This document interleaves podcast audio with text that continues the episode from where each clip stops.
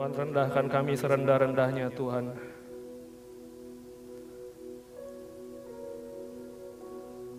Buat kami sadar seberapa berdosanya kami Tuhan.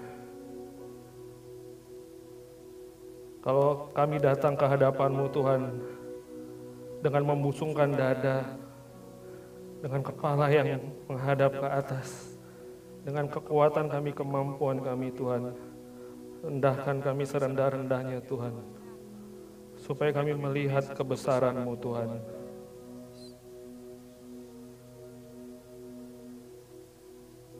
Kami orang berdosa yang membutuhkan Engkau Tuhan. Setiap hari kami berdosa, tapi setiap hari anugerah-Mu tercurah Tuhan.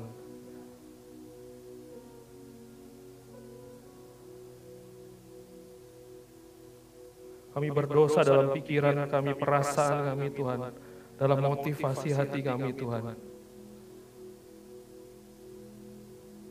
Tapi tidak pernah gagal anugerah-Mu mengampuni kami Tuhan. Terima kasih Tuhan.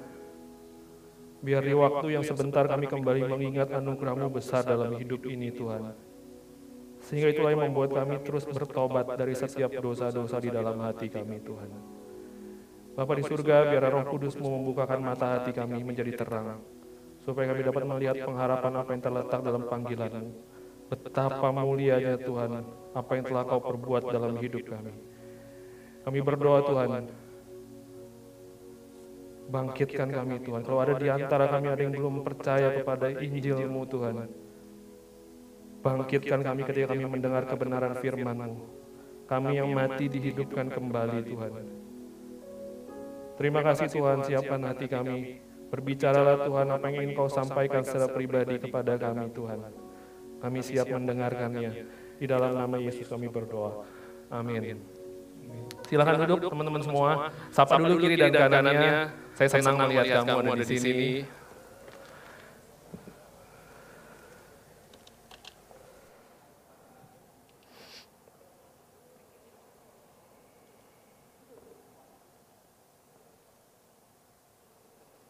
Selamat sore. Selamat sore. Wah, selamat sore yang ada di atas. Wah, wih, baru angkat tangan. Thank you. Jangan terlalu atas ya. Jangan terlalu atas. Nanti takut ada sesuatu ya. Mari kita siapkan uh, Alkitab kita, catatan kita. Hari ini kita akan melanjutkan uh, dari, dari kitab Roma ya. Tiga, Tiga minggu lalu kita bahas Roma 1 ayat 1. Uh, kita bahas Roma 1 ayat 2 sampai 7 ya tentang uh, panggilan Injil, tentang Injil yang dijanjikan ya. Nah, seharusnya kita bahas Roma 1 ayat 8 sampai 14, tapi aku pikir uh, aku akan sampaikan Roma 1 8 sampai 14 nanti mungkin di dalam pertemuan pekerja kalau ada. Uh, karena, karena ini bagus untuk teman-teman uh, pekerja Roma 1 ayat 8 sampai 14 ya. Jadi hari, hari ini kita skip Roma 1 ayat 8 sampai 14. Nah, kita akan hari ini masuk dalam Roma 1 ayat 6 sampai 17 ya. Hari ini dua ayat saja. Tetapi aku akan uh, membawa teman-teman mengerti kedua ayat ini dari perspektif perjanjian baru dan perjanjian lama. Mari kita baca bersama-sama. Hari ini kita bahas tentang Injil itu apa? Kekuatan Allah, ya. Injil adalah kekuatan Allah. Uh, siapa superhero yang teman-teman suka ya? Teman-teman suka tentu karena kekuatannya ya karena kekuatannya unik atau sebagainya gitu ya. Nah, Allah di dalam Alkitab kekuatan Allah, kekuatan Allah terletak pada Injil. Kekuatan Allah terletak pada Injil. Superhero kamu kekuatannya terletak pada apa ya? Ada pada rambutnya, ada yang atau nggak usah superhero lu deh. Lu lu diri lu ter, terletak kekuatannya pada apa? Coba tanya kiri kanan, kekuatan lu di mana sih? Coba ada yang di badannya ya kan, mungkin badannya keren banget gitu. Ada yang ternyata di giginya rapi banget kayak iklan Pepsodent. Ya ada kan. Apalagi ada yang terletak pada wah ini otaknya nih cemerlang banget nih. Ya kan, Kak David tuh cemerlang banget. IPK-nya 4,5 ya. Terus ada yang terletak kekuatannya pada apa? Ya, wah gambar atau sebagainya gitu. Um, Allah menaruh kekuatannya di dalam satu kata yang disebut sebagai Injil ya. Injil itu adalah kekuatan Allah. Dia bilang. Mari kita baca bersama-sama dalam Roma 1 ayat 16. Satu, dua, tiga. Sebab aku mempunyai apa? Keyakinan yang kokoh dalam Injil. Karena Injil adalah kekuatan Allah yang menyelamatkan setiap orang percaya, pertama-tama orang Yahudi tetapi juga orang Yunani. Jadi ayat satu dulu teman-teman. Nah Paulus berkata bahwa dia memiliki keyakinan yang kokoh, keyakinan yang kuat akan Injil, dia bilang. Ya, Teman-teman, di dalam kita mengenal Tuhan ya, dalam kita mengikut perjalanan kekristenan kita, kita menaruh keyakinan kita yang kokoh terhadap apa? Ya, sementara Rasul Paulus dia berkata, aku menaruh keyakinanku yang kokoh, yang kokoh, yang kuat ya. Rasul Paulus menaruh keyakinannya kepada Injil ya, karena dia bilang Injil itu adalah kekuatan Allah. Kalau kita hidup kita mau e, berpegang pada kekuatan Allah ya, kita setiap hari kita butuh anugerah, kita butuh pertolongan Tuhan, kita butuh uh, segala hal untuk menjalani hidup ini. Nah, Paulus menaruh itu semua di dalam satu kata yang disebut sebagai Injil. Dia bilang, aku mempunyai keyakinan yang kuat sekali di dalam Injil. Makanya, uh, karena Injil adalah kekuatan Allah, dia bilang. Jadi kalau dia tidak menaruh pada sesuatu yang adalah kekuatan Allah, dia mau taruh dalam apa gitu. Ngerti ya teman-teman? Hari ini kita ikut Tuhan nih, kita tuh berpegang kokoh tuh kepada apa? Nah Paulus berpegang kepada Injil karena itu kekuatan Allah. Nah kita ini berpegang kepada apa? Ya ini kita perlu renungkan bersama-sama. Selama kita mengikut perjalanan iman kita ke Kristen dan kita berpegang kepada apa? Apa yang kita apa yang kita uh, pegang kuat-kuat? Dan Paulus memegang hal ini. Nah, di dalam kisah Rasul 20 ayat 24 ya, kisah Rasul 20 ayat 24, nah Paulus ini uh, sorry. Kisah Rasul 20 ayat 24. Boleh dibantu ya. Paulus berkata, tetapi aku tidak menghiraukan nyawaku sendiri. Aku tidak menghiraukan nyawaku sedikit pun, dia bilang. Asal saja aku dapat mencapai garis akhir dan menyelesaikan pelayanan yang ditugaskan oleh Tuhan Yesus kepadaku untuk memberi kesaksian tentang Injil kasih karunia Allah ya. Jadi Paulus ini hidupnya sampai dia bilang nyawa aku sendiri gue nggak pusing. Karena tujuannya dia untuk memberitakan Injil kasih karunia Allah. Jadi betapa dia uh, memegang kuat Injil Yesus Kristus dia bilang. Nyampe nyawanya dia nggak pusing, dia karam kapal tiga kali, dia dikebukin, dia mau dibunuh, dia dipenjara, nggak pusing. Hanya dia karena dia berpegang kepada Injil dan dia ingin memberitakan Injil. Nah kita di minggu lalu kita belajar mengenal Injil itu adalah sebuah kabar baik.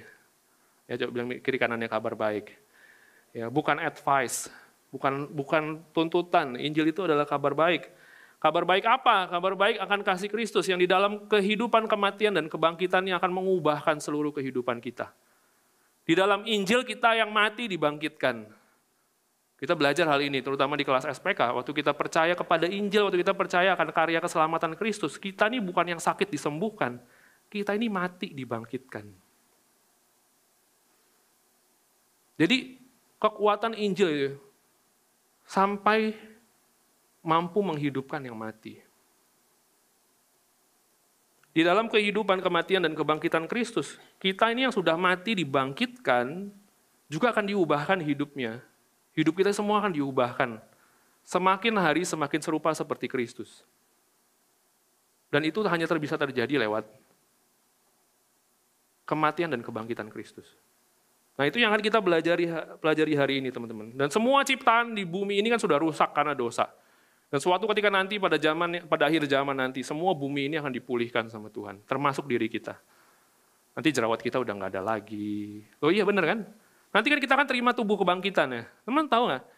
Suatu ketika kita ketika kita mati, ketika kita dibangkitkan kembali, kita akan terima tubuh kebangkitan yang baru yang nggak bisa sakit, yang nggak ada jerawat, yang nggak ada bopeng-bopengan, nggak perlu ke RH lagi, nggak perlu ini lagi gitu, udah nggak perlu lagi. Semua tubuh kita sempurna, nggak bisa berbuat dosa lagi. Tapi mukanya tetap kayak gini gitu. Ya, bersyukur aja ya. bersyukur aja, semua indah dalam pandangan Tuhan. Ya. Dan itu semua terjadi karena penebusan Kristus. Penebusan Kristus bukan hanya bangkitkan kita yang mati jadi hidup, tapi di dalam dunia ini kita semua juga sedang dipulihkan sama Tuhan. Terus kita dipulihkan sama Tuhan. Makanya panggilan orang percaya adalah menjadi serupa dengan gambaran Kristus. Nah di dunia ini semua hal terjadi dalam hidup kita, semua masalah, semua konflik, semua hal yang gak enak, penderitaan, semua dipakai Tuhan untuk memulihkan kita.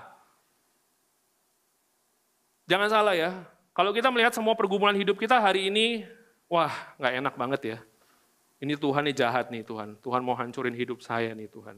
Enggak ya, Roma 8 ayat 28 sampai 30. Segala sesuatu bekerja. Allah mengerjakan segala hal, mendatangkan kebaikan untuk hidup kita supaya kita diubahkan hidupnya. Jadi lewat kegagalanmu, hidupmu lagi diubahkan. Lewat kau diputusin pacar, hidupmu lagi diubahkan. Karena ada yang lebih baik daripada dia. Ya enggak? Lewat semua pergumulan tantangan dalam hidupmu, Allah mengerjakan kebaikan untuk hidupmu semakin serupa dengan dia. Dan itu terjadi lewat penebusan Kristus di kayu salib. Bukan hanya selama kita hidup. Waktu kita mati nanti, kita dibangkitkan kembali. Kita terima tubuh yang baru. Tubuh kemuliaan yang tidak bisa berbuat dosa lagi. Teman-teman, itu yang Yesus kerjakan di kayu salib buat hidup kita. Itulah Injil, kehidupan, kematian, kebangkitan Kristus, sebuah kabar baik yang memberikan pengharapan bahwa hidup kita ini bisa berubah. Amin. Bilang kiri kanan yang model kayak lu bisa berubah.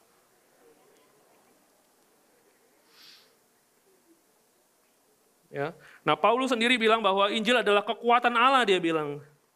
Bagi Paulus Injil itu bukan sekedar kabar, tapi kekuatan Allah. Bagi Paulus Injil bukanlah berisi kekuatan Allah. Paulus nggak bilang di dalam Injil ada kekuatan Allah, enggak. Dia bilang Injil itu adalah kekuatan Allah. Dia nggak bilang Injil itu bicara tentang kekuatan Allah. Dia nggak bilang gitu. Dia bilang Injil adalah kekuatan Allah.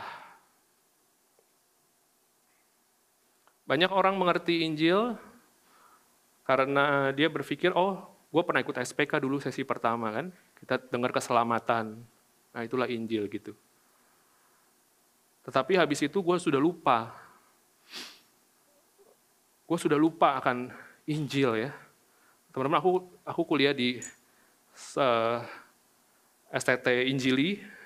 Uh, setiap kali kita kelas ya, dosenku selalu mengingatkan kita untuk kembali kepada salib Kristus.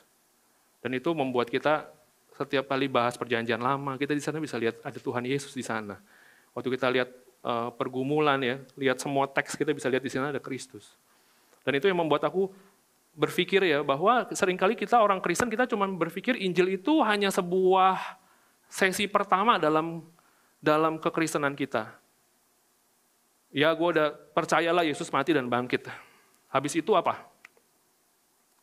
Habis itu kita mungkin mau belajar pelajaran-pelajaran yang lain yang kita berpikir lebih tinggi. Kita udah lupa Yesus yang mati dan bangkit. Kita cuma pikir Yesus yang mati dan bangkit itu cuma buat kita selamat ke sorga. Padahal Paulus berkata Injil itu adalah kekuatan Allah yang menyelamatkan. Dan setiap hari kalau kita butuh kekuatan dalam menjalani hidup kita, tidak bisa kita tidak kembali kepada Injil. Teman-teman bisa mengikuti sampai sini? Tapi sering kali orang Kristen cuma berpikir Injil itu udah gue udah selesai, gue udah ngerti keselamatan tuh gue udah, gue udah ngerti, gue udah masuk sorga. Kalau gue ditanya, masuk mati masuk mana? Sorga. Masuk mana sorga? Tapi kita lupa dalam mempraktekannya dalam kehidupan kita sehari-hari, waktu kita kepahitan, kita perlu kembali kepada Injil. Waktu kita drain dalam pelayanan, kita capek dalam pelayanan, kita perlu kembali kepada Injil. Waktu kita sedang berpikir tentang masa depan kita, tentang pasangan kita, kita perlu kembali kepada Injil. Waktu kita lagi berpikir tentang masa depan kita, bagaimana kita hari esok, kita perlu kembali kepada Injil, karena di situ adalah kekuatan Allah. Tapi kita nggak pernah tahu sampai di situ. Kita cuma tahunya sudah selesai. Habis itu ESC. Wah kita tambahin pelajaran, wah Injil udah selesai. Sebetulnya itulah yang Paulus pegang sepanjang kehidupannya dia. Bahkan dia rela menderita segala macam karena Injil dia pegang. Teman-teman semua, kita ini butuh Injil setiap hari. Di dalam 1 Tesalonika 1 ayat 5, kita baca sama-sama, nanti aku akan cerita di belakang supaya teman-teman bisa tarik aplikasinya dalam hidupmu. 1 Tesalonika 1 ayat 5. Sebab Injil yang kami beritakan, sudah ketemu? Yang udah ketemu katakan cihuy. Yalah di depan udah langsung. Sebab Injil yang kami beritakan bukan disampaikan kepada kamu dengan kata-kata saja, tetapi juga dengan apa? Kekuatan oleh Roh Kudus dan dengan suatu kepastian yang kokoh. Setiap kali kita mendengar Injil ya, di sana ada kekuatan Roh Kudus dengan suatu kepastian yang kokoh. Jadi di dalam pemberitaan salib Kristus, kematian dan kebangkitannya, di sana Roh Kudus bekerja. Di sana ada dia bilang di sana ada kekuatan roh kudus. Aku nggak ngomong dari yang lain ya, teks ini bicara seperti itu. Hari ini teman-teman, kalau dalam kehidupan kita sehari-hari, kita perlu mengingatkan diri kita akan Injil. Kita perlu mengingatkan diri kita akan kematian dan kebangkitan Kristus. Di sana ada kuasa roh kudus. Setiap kali Injil diberitakan, ada kuasa roh kudus di sana. Yang mengubahkan kita. Nah, kalau hari ini kita mengalami hal-hal proses dalam hidup ya, kepahitan kita, kembalilah kepada Injil. Engkau hari ini lagi terluka, ingat kembali Kristus yang mati bagimu. Kristus yang terluka bagimu. Cara kita melepaskan pengampunan ya, kita nggak bisa bilang ya, kalau kamu nggak ngampunin, kamu sakit terus. Ya bukan gitu ya. Kita perlu mengingat bahwa diri kita telah diampuni. Ada kesempatan kedua, ketiga, keempat yang Kristus berikan dalam hidup kita. Waktu kita mengerti itu, waktu kita menghayati itu, kita akan tahu bahwa kita perlu melepaskan pengampunan buat orang. Dan memberikan kesempatan yang kedua, yang ketiga, yang keempat. Halo, mungkin kau diputusin sama pacarmu tanpa sebab, tidak ada kesempatan bagi dia. melihat kembali kepada Injil, apa yang dia buat dalam hidupmu. Mungkin hari ini kau udah dalam pelayanan, kau merasa begitu lelah dengan semua dalam yang terjadi dalam pelayananmu. Ya, pelayanan seakan-akan tidak bertumbuh. Ya. Kembalilah kepada Injil dengan kau melihat Kristus yang terlebih dahulu melayanimu. Dia yang melayani kita dengan dia mati bagi kita. Selama dia pikul salibnya, dia nggak pernah buang salibnya. Capek saya. Nggak pernah temukan adegan itu ya. Dia pikul salibnya gitu. Ada satu ketika cerita ya waktu lagi drama Paskah ya. Drama Paskah. Ada orang kan pikul-pikul salib gitu, drama Paskah ya, dia pikul. Wah, semua teman-temannya cambukin dia, cetar, pret, gitu kan. Wah, karena menghayati perannya, teman-temannya ini uh, kalap. Jadi cambukannya udah nggak lagi pelan-pelan gitu. Cepet gitu. Wah, temannya udah, ya kan. Sambil pikul salibnya, matanya udah Oh, tapi temennya kan menghayati perannya luar biasa. Bah, gitu kan. Wah dia udah, lihat ini sekali lagi nih, dua kali ini. Terus karena penghayatannya luar biasa ya. Temennya juga dia ingat Yesus kan bukan hanya dipukul, diludahi juga ya. Wah dia pikir biar seru nih. Buh, gitu kan. Waduh, dia udah nggak tahan ya dia diludahi, dia dia lempar salibnya, bah, dia gitu, terus dia udah balik, bah, gitu. itu kebaktian bubar semua. Ya kan semua tadi yang lagi merenung kematian Yesus semua jadi kayak wah rame banget orang di ludah, bah, ludah lagi, ludah lagi gitu kan. Tapi kita bersyukur Yesus kita tidak seperti itu. Amin. Dia setia sama salibnya sampai akhir. Sehingga di dalam penderitaan-penderitaan yang kita alami, mungkin kau nggak tahan temanmu siksa kamu, temanmu bully kamu, temanmu zolimi kamu. Tapi waktu kita melihat kepada salib Kristus ya, di sana Tuhan sangat setia sama kita. Itu yang menjadi kekuatan buat kita. Kita nggak balas orang. Kita nggak ludahin balik. Kita nggak upload di sosmed tentang dia. Kita nggak nyinyir di belakang. Kembalilah kepada salib Kristus. Di sana kamu menemukan kepastian yang kokoh. Waktu kau bergumul dalam dosa-dosa kenajisanmu. Cara kita menang daripada dosa gimana sih? Bukan kita dengan melawan dosa kan? Ya ampun, jangan melawan dosa, kamu pasti kalah. Cara kita melawan, cara kita menang daripada dosa bukan dengan kita melawan dosa, tapi dengan kita berlari kepada Kristus. Karena kemenangan kita ada di dalam salib Kristus. Dalam kita mengalahkan dosa-dosa kenajisan kita, pornografi, percabulan, susah menang. Kembalilah kepada salib Kristus. Kita tuh nggak akan pernah bisa menang dari dosa kenajisan kalau kita belum tahu dosa kenajisan itu benar-benar najis. Kita tuh nggak bisa lepasin dosa pornografi kita ya. Kalau kita nggak pernah tahu seberapa najisnya itu, nggak akan pernah bisa. Nggak akan pernah bisa. Sebelum kita benci dan jijik sama dosa kenajisan, kita tidak akan pernah bisa menang. Semua jangan nunduk ini terus. Ya. Iya. Tapi waktu kita terus melihat kepada salib ya, kita tahu seberapa berdosanya diri kita. Itu yang akan membuat kita semakin lama, teman pernah nggak mandi ya? Pernah nggak mandi ya? Siapa siapa senang nggak mandi ya? Ya nggak apa-apa, aku juga senang nggak mandi soalnya. Tapi selama-lamanya kita nggak mandi, suatu saat kita kan kayak, aduh gimana ya? Gerah jijik gitu ya sama diri kita ya, baru kita mandi ya. Kalau kita nggak pernah sadar dosa kenajisan yang kita lakukan itu begitu jijik, ya, begitu najis kita nggak akan kita nggak akan dengan mudah dapat meninggalkan dosa itu. Tapi jalan satu-satunya adalah dengan kita kembali kepada salib Kristus. Kita kembali kepada salib Kristus, kita akan lihat seberapa berdosanya kita di sana. Sampai Kristus yang mulia perlu turun dan telanjang menanggung kehinaan kita. Di situlah hati kita akan berubah. Teman-teman, cara menang daripada dosa, melihat kembali kepada salib Kristus. Terus, kembalikan pikiran kita ke sana, terus ke sana. Melihat masa depan, Kembalikan pikiran kita ke sana. Waktu kita khawatir dengan hari esok, takut menjalani hari esok, kembalilah kepada salib Kristus. Kristus yang telah mendapatkanmu lewat dia mati di kayu salib. Tidak mungkin dia melepaskanmu untuk menjalani hari esok seorang diri. Amin. Kristus ini udah mati di kayu salib mendapatkan kamu. Makanya kadang kita berpikir bahwa Injil itu gini, Kristus mati mendapatkanku, habis itu gini Tuhan bilang gini, lu jalan sendiri deh. Enggak gitu. Kristus yang telah mendapatkan kita, memegang kita erat, memeluk kita erat, sampai masa depan kita dipeluk sama dia. Sehingga amanlah hidup kita dan masa depan kita. Itulah teman-teman waktu kita kembali kepada Injil. Dan Injil itu selalu bicara tentang hati kita. Ketika Injil diberitakan, yang nyentuh hati dulu, yang nyentuh duluan itu hati.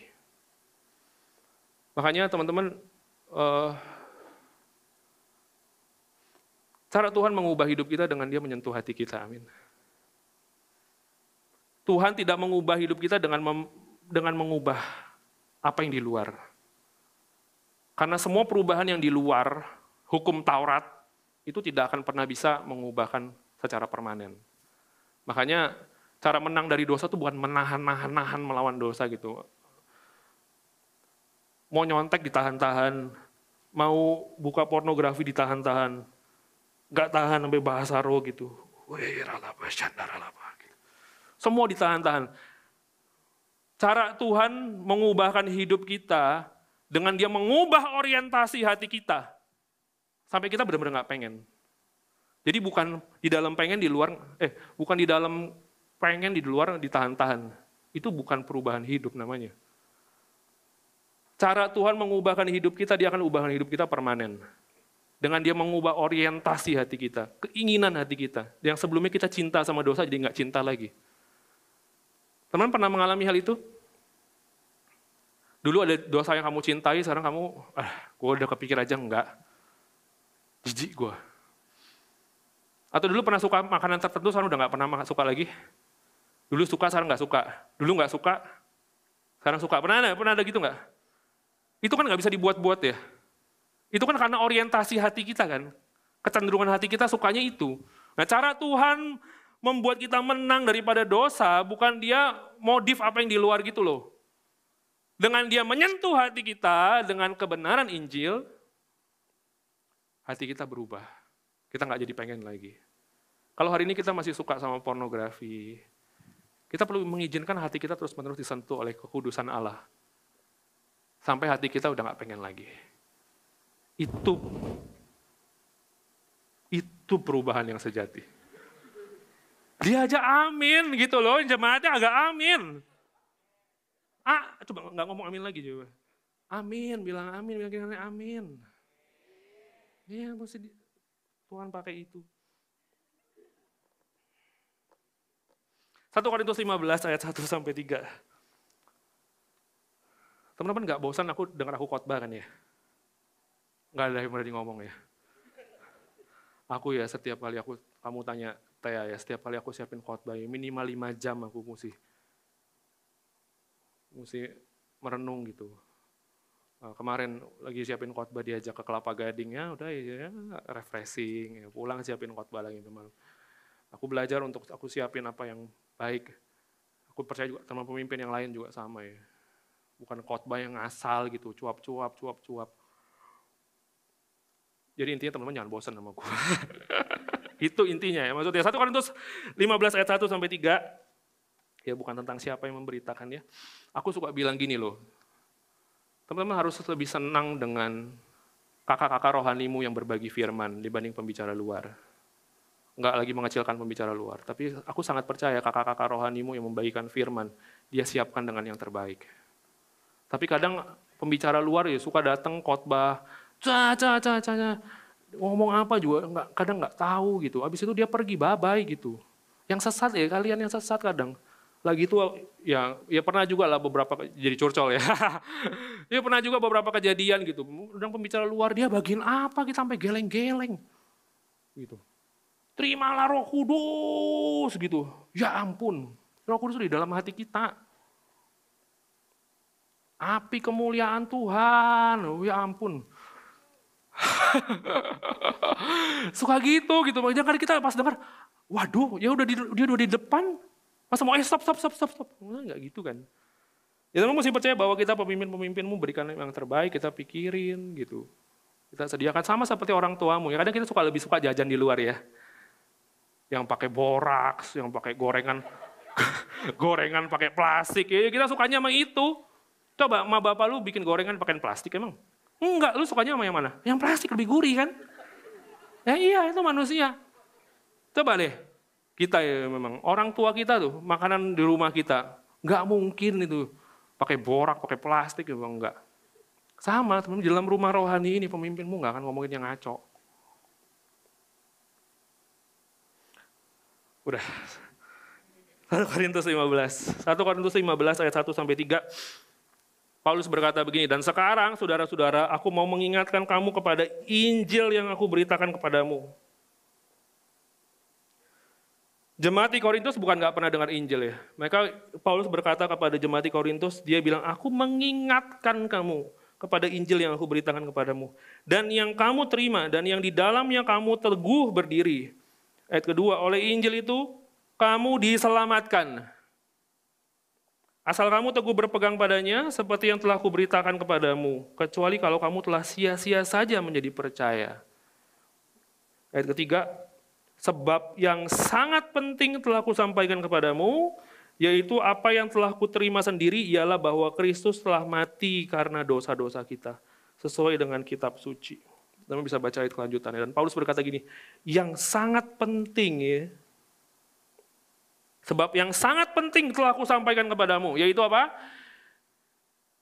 Yesus yang mati dan bangkit. Makanya kalau kita mesti coba cek ya, di dalam khotbah yang kita dengar, di dalam pemberitaan firman, kita kembalikan orang kepada yang terpenting apa enggak. Oh khotbah ya, khotbah karakter lebih penting. Injil, eh, Paulus nggak bilang gitu. Yang terpenting telah aku sampaikan kepadamu. Ada banyak pengajaran yang Paulus juga sampaikan, tapi Paulus bilang, yang terpenting ku sampaikan kepadamu, Yesus yang mati dan bangkit bagimu. Aku belajar teman-teman, selama aku kuliah, aku lihat dosen-dosenku ya, mereka ya luar biasa ya, mereka bisa share tentang perjanjian lama, di sana dari Tuhan Yesus, ada, ada, ada pesan salib Yesus dalam perjanjian lama. Dan aku berpikir bahwa, oh dia tahu apa yang terpenting untuk disampaikan, yaitu Kristus yang mati dan bangkit. Selain daripada Kristus yang mati dan bangkit, tidak ada kekuatan Roh Kudus di sana. Amin. Marilah kita kembali kepada kekuatan Allah, yaitu pada kuasa kehidupan, kematian, kebangkitan Kristus. Setiap hari kita perlu kembali ke sana. Pikiran kita balik ke salib Yesus. Terus balik ke salib Yesus. Ayat berikutnya Roma 1 ayat 17. Mari kita lanjutkan. Roma 1 ayat 17. Sebab di dalamnya nyata kebenaran Allah. Di dalam Injil, nyata kebenaran Allah yang bertolak dari iman dan memimpin kepada iman. Seperti ada tertulis, orang benar akan hidup oleh iman. Teman-teman pernah baca ayat ini sebelumnya di dalam surat-surat yang lain? Di dalam kitab yang lain?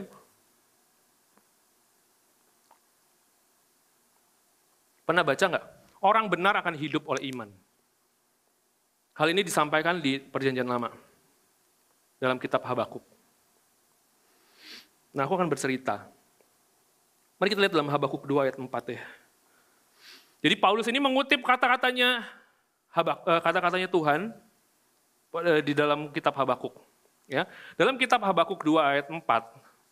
Nah, Tuhan berkata begini, sesungguhnya orang yang membusungkan dada, maksudnya orang-orang yang sombong, tidak lurus hatinya. Tapi orang yang benar itu akan hidup oleh percayanya. Jadi Paulus ini dalam di dalam perjanjian baru di dalam di dalam uh, or, kepada orang-orang Roma, Paulus mengutip kata-kata Habakuk di perjanjian lama. Orang benar itu akan hidup oleh percayanya. Nah, aku akan jelaskan teman-teman. Jadi pada zaman itu ketika uh, Habakuk ini memimpin pada saat itu Habakuk sendiri tidak mengerti akan apa yang terjadi pada saat itu. Jadi pada saat itu uh, konteksnya, ceritanya, kenapa ada perkataan itu begini. Jadi pada saat itu bangsa Israel tuh lagi dididik sama Tuhan. Mereka berdosa dan Tuhan mau didik mereka. Teman-teman mesti ingat ya, kuasa dosa hidup kita telah dipatahkan. Tapi konsekuensi dosa tidak dipatahkan. Jadi jangan bilang saya berdosa, oh saya bisa berbuat dosa saya enaknya. Setiap dosa ada konsekuensinya. Sama seperti bangsa Israel ketika mereka berdosa, Tuhan didik mereka. Dididik. Kita makanya kita jangan sembarang berbuat dosa. Ya. Orang lain gak lihat hati kamu buat dosa, Tuhan tahu. Dididik kamu sama Tuhan. Sebagaimana bangsa Israel ini dididik sama Tuhan. Jadi mereka berdosa dan bangsa Israel dididik dididik oleh Tuhan. Tapi Tuhan pakai bangsa kafir yang tidak mengenal Tuhan untuk didik bangsa Israel. Jadi sama seperti gini kali ya. Uh, Teman-teman kita orang percaya kepada Kristus ya. Kalau teman-teman dengar aku khotbah sebagai pemimpin ya, ya oke okay lah ya. Tapi kalau teman-teman dididik, diajar sama orang berdosa yang tidak percaya kepada Kristus, mau nggak? Nggak mau ya? Nggak mau ya?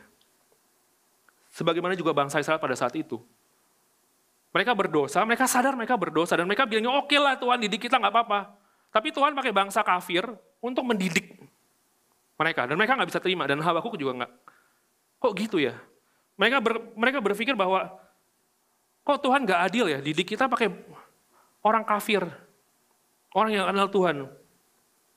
Kita nih berdosa oke okay lah dididik sama Tuhan nggak apa-apa, sama hamba-hamba Tuhan nggak apa-apa. Tapi jangan loh sama orang kafir yang nggak percaya Tuhan didik kita. Sehingga mereka bertanya, Tuhan ini adil apa enggak sih? Tuhan ini benar nggak sih ini?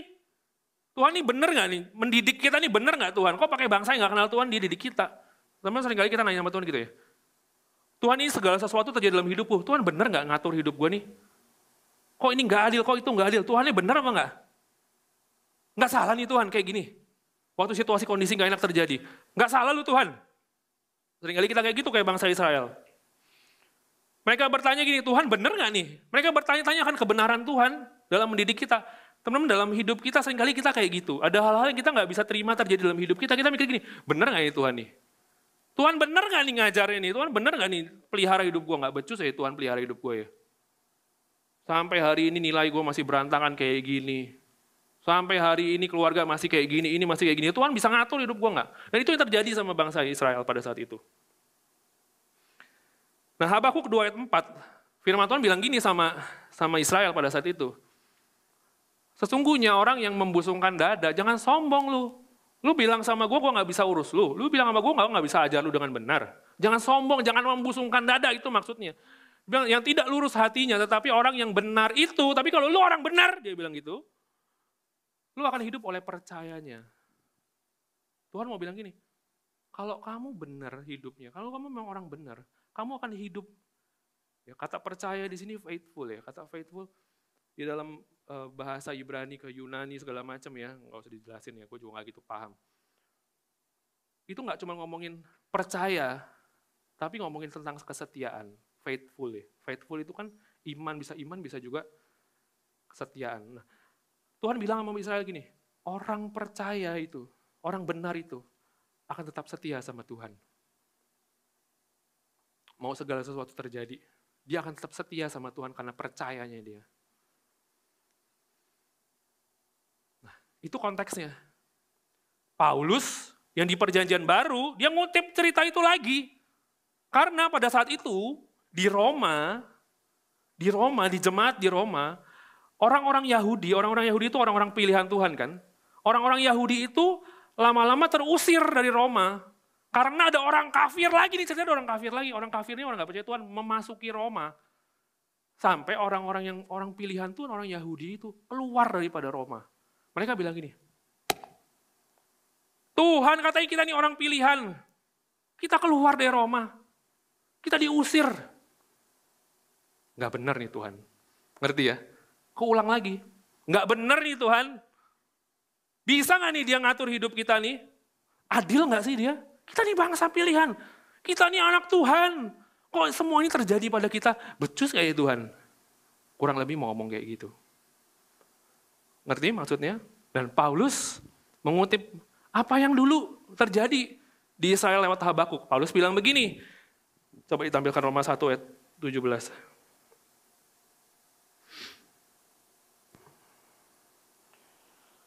Paulus bilang, sebab di dalamnya nyata kebenaran Allah yang bertolak dari iman dan memimpin orang kepada iman. Seperti ada tertulis, orang benar akan hidup oleh iman. Paulus ulangin lagi statementnya waktu Tuhan di Habakuk. Paulus bilang gini, orang benar akan hidup oleh iman. Nah, kata, tapi di sini imannya siapa ya ini? Kalau dulu di Habakuk, orang benar akan hidup oleh karena percayanya, percayanya dia itu sebagai orang benar. Nah, kali ini Tuhan bilang, eh, Paulus bilang gini, orang benar akan hidup oleh iman. Tapi dia nggak bilang iman siapa ya? Iman siapa coba? Iman siapa nih? Dia nggak bilang imannya, Iman siapa?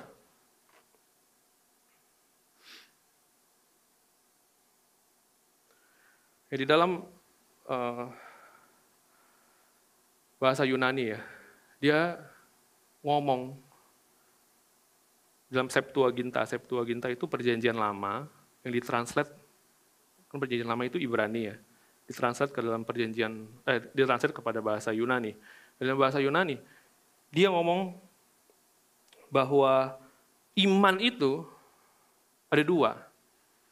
Iman, nah iman ini, ingat ya aku nggak pakai kata iman sebagai iman percaya gitu ya.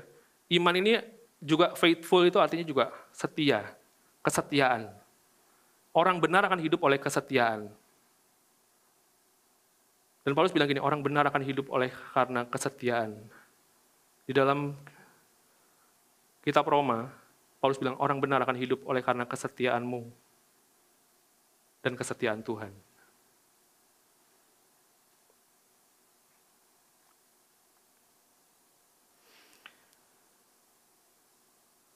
Waktu Paulus menghadapi bangsa Yahudi ini, jadi di Roma itu ada dua jenis orang, ada dua jenis kelompok.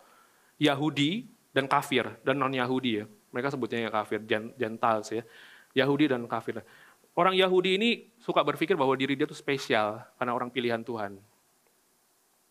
Padahal Tuhan lihat mereka juga orang berdosa. Oke? Okay? Kita nih juga kadang kita, kita nih ya, kita nih suka kadang merasa kepedean juga ya. Kita nih spesial di hadapan Tuhan. Tuhan mati bagiku karena aku ini spesial di matanya. Eh benar nggak ya? Ini aku benerin nih cara, cara pikirnya.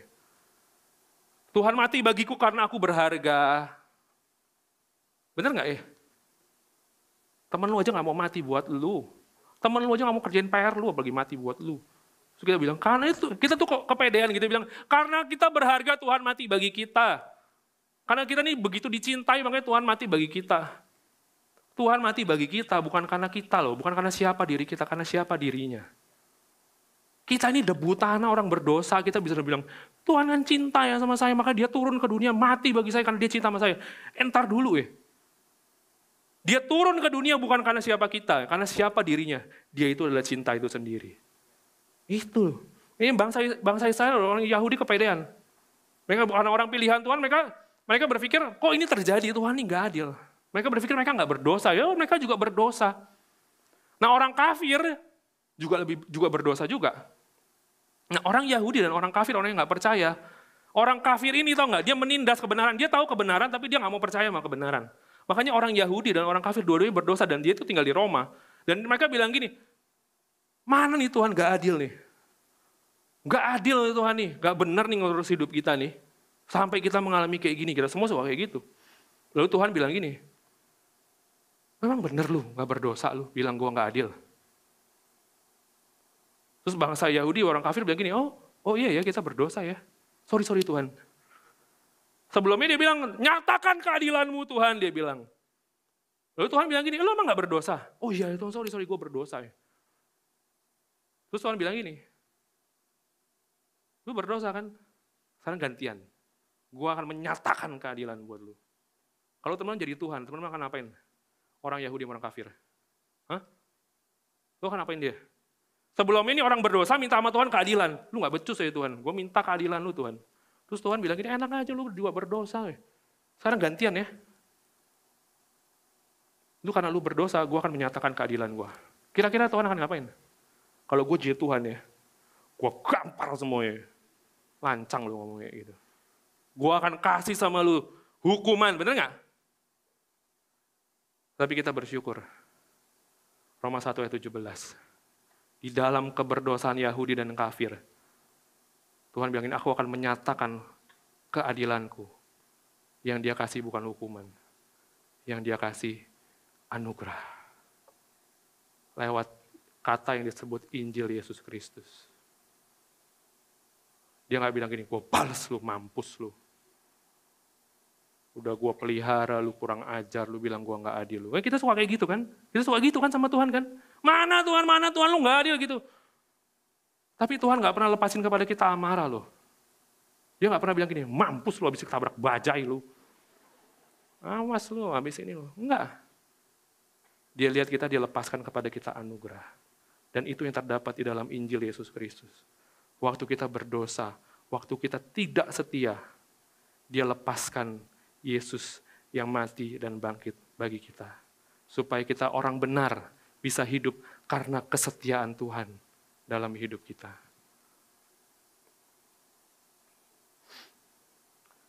Roma 1 ayat 17, ini mau ngomongin begini, kamu lewat Injil, kamu bukan hanya diselamatkan masuk sorga, tapi lewat Injil, kamu juga akan bisa setia sampai akhir. Karena orang benar akan hidup karena setia Tuhan. Orang benar akan hidup karena kasih setia Tuhan dalam hidup kita. Aku tutup dengan satu statement, iman yang benar ya.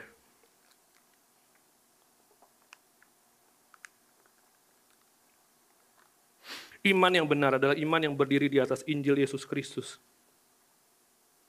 Dan olehnya kita dapat hidup benar di hadapan Tuhan sampai akhir. Injil bukan hanya bawa kamu ke sorga. Injil akan membuat kamu mampu hidup benar di hadapan Tuhan sampai akhir. Dan ketika kita berdosa, Yahudi, kafir berdosa, Tuhan gak lepaskan amarah. Tuhan lepaskan anugerahnya di dalam Yesus Kristus. Dia kasih lihat kamu gak setia ya. Yesusmu setia mati di kayu salib. Telanjang dia mati di kayu salib sampai akhir. Sampai dia serahkan nyawanya. Dia setia sama kamu. Di dalam perjalanan iman kita teman-teman semua, hari ini ya, kita membutuhkan Injil setiap hari. Kita perlu mengembalikan hati dan hidup kita kepada Injil. Karena dari sana kita bisa melihat kesetiaan Tuhan dalam hidup kita. Di sana kita bisa hidup setia kepada Tuhan. Apakah kita mau setia sampai akhir? Kembalilah kepada Injil setiap hari. Ingatkan dirimu, waktu engkau mau keluar daripada proses Tuhan, waktu engkau mau kembali ke manusia lama, kembali ke dosa lama. Waktu ingin, waktu engkau ingin kembali melakukan dosa, ingatkan dirimu kepada Yesus yang setia sama kamu. Waktu engkau lihat hari besok, aduh kayaknya susah banget ya. Yesus setia sama hidupmu sampai akhir perjalanan hidupmu. Dengan dia sudah setia di atas kayu salib bagimu. Teman-teman, semua masalah dalam hidup kita, pergumulan hidup kita, tantangan hidup kita, yang masa yang lalu telah dibereskan oleh Yesus di kayu salib. Hari ini, apa yang kita hadapi, salib tersedia di depan kita. Dan di hari-hari yang akan datang di masa depan kita, juga salib telah mengerjakannya sampai akhir. Teman-teman, Injil adalah kekuatan Allah yang menyelamatkan. Teman-teman, tanggal 21 Mei, hari ini tanggal 21 Mei. Benar ya? Hah? Benar nggak? Tanggal 21 Mei tahun 2006. Aku bangun pagi, uh, aku bangun pagi tanggal 21 Mei 2006.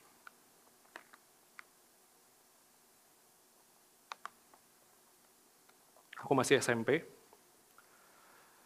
Uh, eh, aku mengingat tanggal ini, aku mengingat sebuah kisah dalam hidup aku yang gak pernah bisa aku lupa. Tanggal 21 Mei bangun, aku bangun pagi, aku adalah pembina SPK baru pada saat itu. Pertama kali aku jadi pembina SPK Aku semangat sekali mau pergi ke Jalan Industri Raya nomor 10A. Lagi itu tahun 2006 gedung ini belum ada.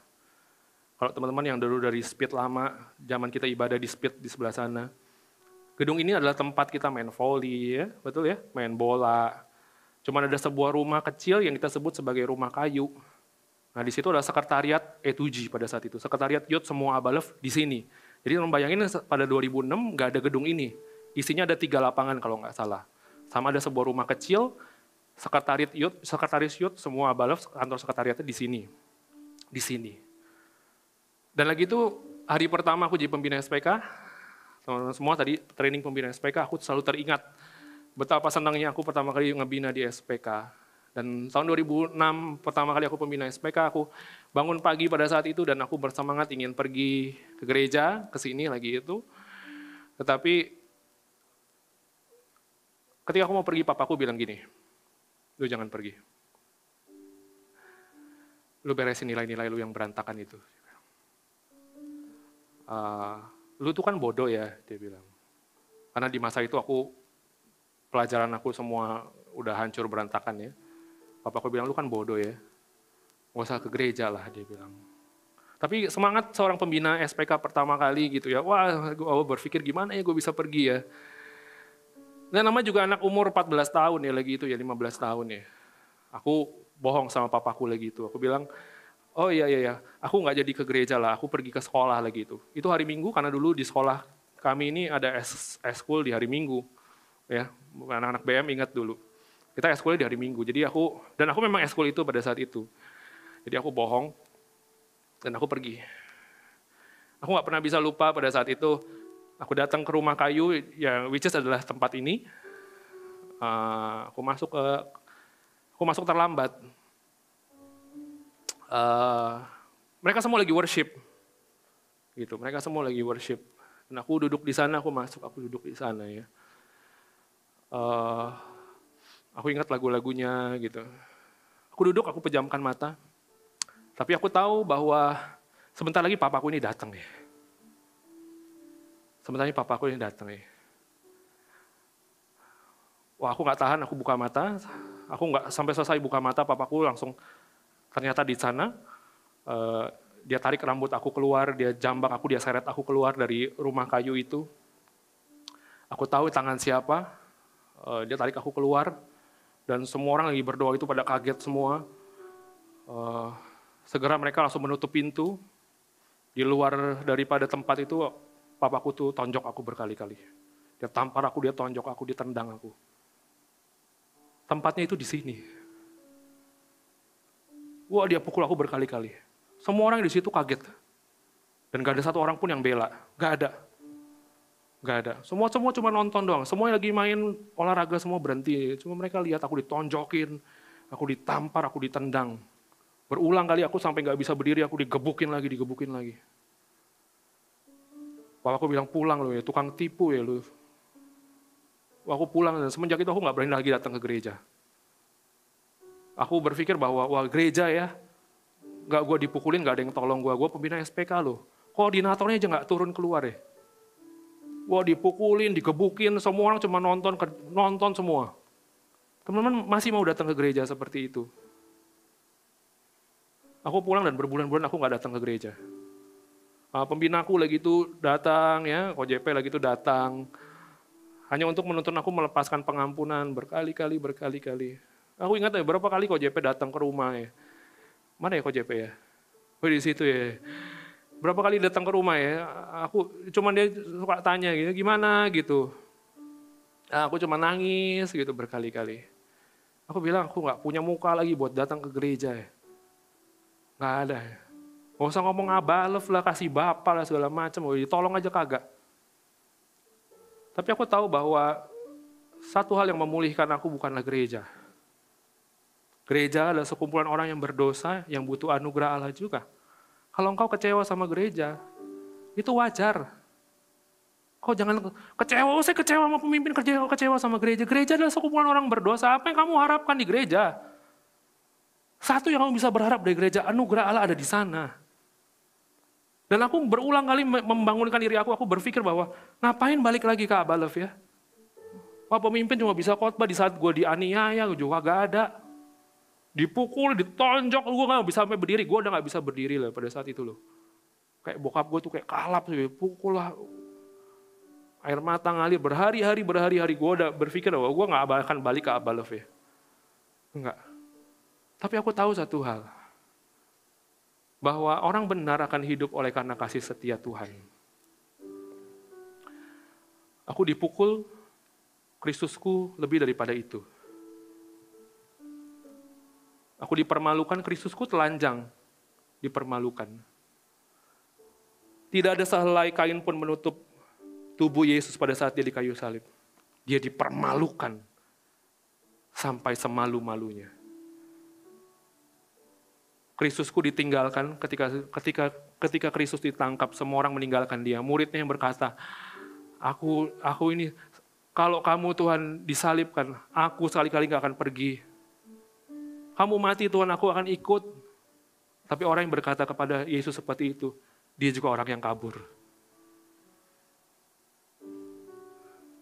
sewaktu aku jalani hidup ya eh, karena ini tanggal 21 Mei aku teringat dengan kisah ini dalam hidup aku ya Aku nggak bisa nggak pernah bisa lupa. Setelah itu aku berjalan dalam pengampunan yang sangat sulit untuk mengampuni, untuk menunjukkan muka aku kembali datang ke gereja ya. Gak bisa loh. Udah dipermalukan ya.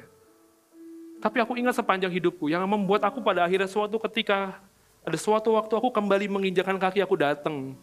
Aku datang balik ya, teman-teman bisa bayangin gak? Kamu datang balik, kamu udah tahu semua berita, dia tuh orang yang di, anak itu yang digebukin di situ sama bapaknya. Lu datang balik ya. Aku datang, aku ingat pertama kali aku datang balik ya ke speed lagi itu. Aku nggak berani lihat orang ya. Aku nggak berani lihat orang. Malu sekali.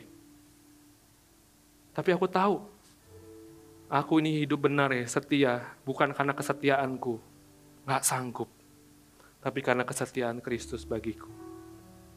Aku bertumbuh akhirnya di Abalef di tempat ini.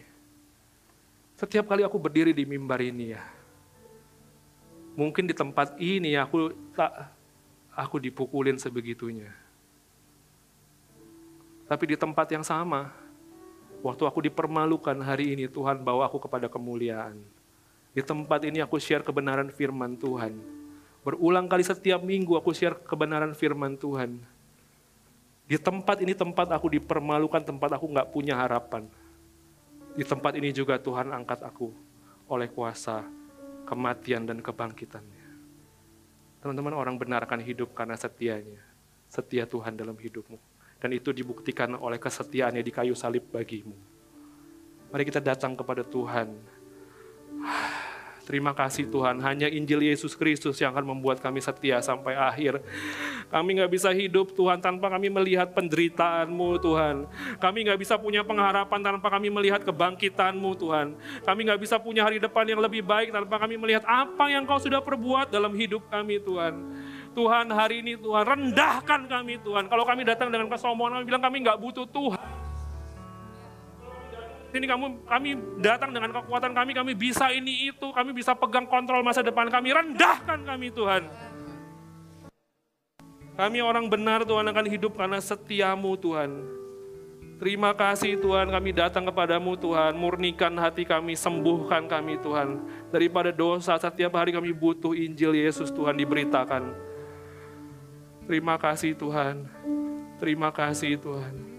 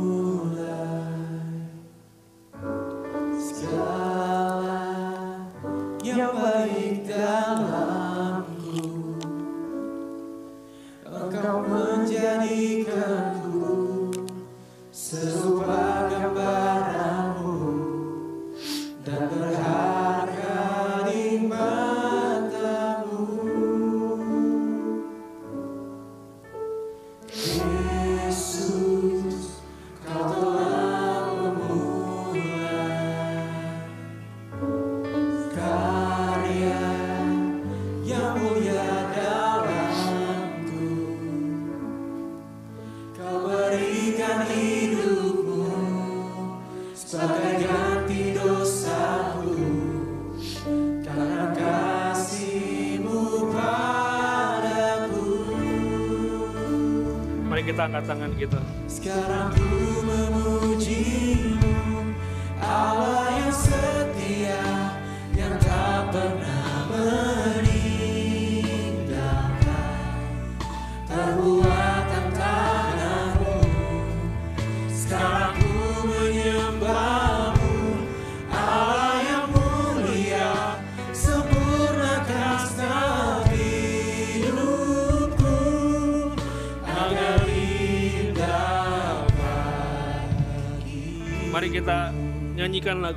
bahwa kita hayati lagu ini. Dia yang memulai yang baik, dia akan mengakhirinya dengan baik. Terima kasih Yesus, kau selalu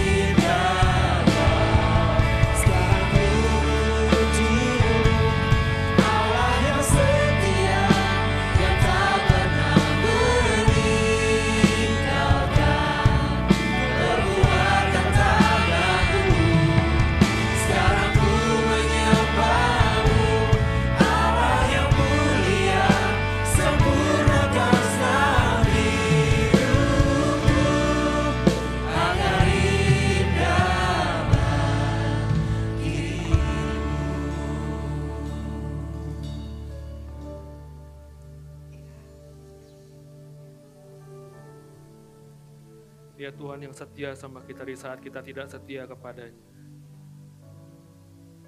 Berulang kali kita tidak setia kepadanya. Tapi dia buktikan dia setia sama hidup kita. Iman yang benar harus berdiri di atas dasar Injil Yesus Kristus. Yang karenanya kita mampu hidup benar. Karena kita melihat Tuhan yang setia dalam hidup kita. Hari ini apa pun pergumulanmu, apa pun jatuh bangun dosamu, mungkin kau ada di persimpangan jalan untuk kau meninggalkan Tuhan. Marilah kembali kepada kesetiaan Tuhan.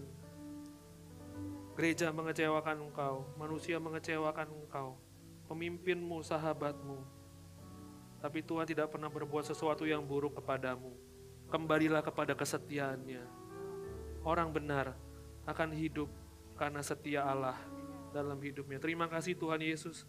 Kami bersyukur Tuhan, sewaktu kami berdosa dan tidak setia, Engkau tidak melemparkan kepada kami murka, tapi Engkau melemparkan anugerah. Dan anugerah itulah terletak pada Injil Yesus Kristus yang menyelamatkan kami, yang menuntun kami setia sampai akhir. Di dalam nama Yesus Tuhan, kami telah berdoa. Amin.